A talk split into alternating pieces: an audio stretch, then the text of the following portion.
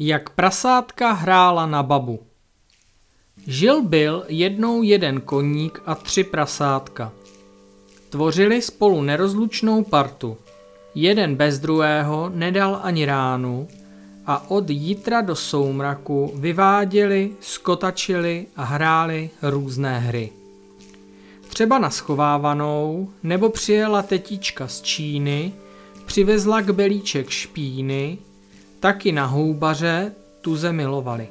A když pršelo, mastili spolu alespoň karty. Ale úplně ze všeho nejradši hráli na babu. Máš ji, ozývalo se ze všech stran, jak pobíhali sem a tam. Ty ji máš, nechytil, cha. Jednoho dne se zase takhle sešli, že si budou hrát, ale něco viselo ve vzduchu. Prasátka se ošívala, až už to nevydrželo to největší prasátko a povídá: My už si s tebou nechceme hrát, koníku. Koník leknutím zaril kopítko do země.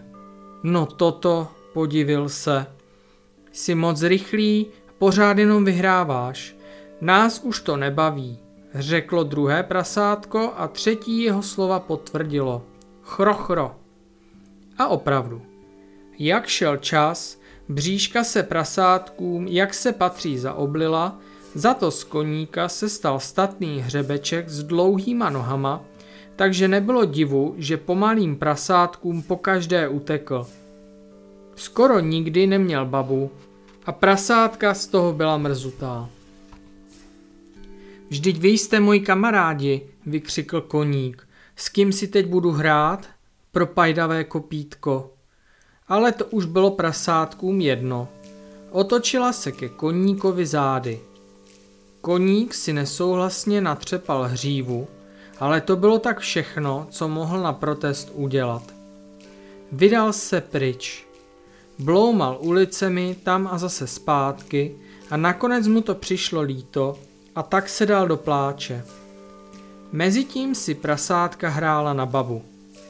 Všechna 3 se sotva valila, nemotorné nožky jen těžce zvedala ze země a často musela odpočívat, aby chytila dech. Ale takovou hru si kupodivu velmi pochvalovala. Konečně žádné z nich neprohrávalo. Co na tom, že to byla pěkná nuda. Jenže co se nestalo? Jak tak tam pobíhala, jedno prasátko v zápalu hry zakoplo a svalilo se do studny. Ojojoj, ozýval se nářek. Ke studni se seběhla zbylá prasátka. Naklonila se, ale uvnitř neviděla zhola nic. Jen hlubokou černou jámu a v ní kdesi dole růžové něco, co musel být jejich bratříček. Prasátka spráskla kopítka, ale rady si nevěděla. Co si teď počneme, zoufala si, ale ne zas tak moc, protože při vší té smůle alespoň nebyla ve studni ani kapka vody. Pomozte mi, kamarádi, volalo ze dna bezradně prasátko. Ale co máme dělat, odpovídala mu s pláčem ostatní. Za něco mě vytáhněte, křiklo prasátko a v duchu si říkalo, jací ti jeho kamarádi jsou trumberové. Prasátka se zaradovala. Baže, vytáhnou kamaráda ven? Není na světě nic jednoduššího. Rozhlédla se a ejhle. Nedáleko studny rostl rozložitý platan. Měl pěkně dlouhé a rovné větve, přesně jak prasátka potřebovala. Čuníci jednu obzvláště dobrou rostlou větev ulomili a hodili kamarádovi do studny. Ale zrada. Větev byla příliš pružná. Najděte něco dalšího, dirigoval prasátka čuník ze studny. Ale honem, už se mi chce čůrat. Prasátka se rozhlédla podruhé a uviděla koště, kterým zametala sousedovic Anička. Nelenila a hodila Aniččino koště třetímu prasátku do studny. Jenže ouha, koště se zlomilo. Tentokrát už prasátka začala být opravdu zoufalá a s nimi i jejich kamarád. Pomalu se smiřoval s tím, že možná bude muset ve studni trávit noc, a on tuze nerad trávil ve studnách noc. Vždycky tam byla děsná tma a mokro. Když tu najednou prasátka zaslechla, co si jako nářek. Vždyť je to koník, jejich starý dobrý kamarád. Prasátka se k němu rozběhla. Koníku náš drahý nejdražší. Prasátko spadlo do studny a my si nevíme rady. Prosíme tě, pomoz nám, volala.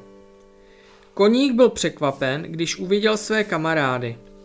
Nejdřív si říkal, že jim dá pěkně za vyučenou a nebude s nimi mluvit, že pěkně nafoukne tváře a nevypustí je, dokud nebudou na kolenou prosit. Pak si ale vzpomněl, že je velkorysý a co víc, že je má všechny pořád rád. Nu pojďte, přátelé, něco vymyslíme, promluvil k ním klidným hlasem. Ty si stoupneš tady a ty támhle, dirigoval prasátka u studny. Ta ani nemukala a plnila jeho pokyny. Pak se koník postavil ke studni a vhodil do ní svůj ocas. Chyť se, zvolal na prasátko. Neboj, je z pevných žíní. Ty už unesli jinačí chlapíky než si ty. Prasátko se draplo, jako by to byla jeho poslední naděje.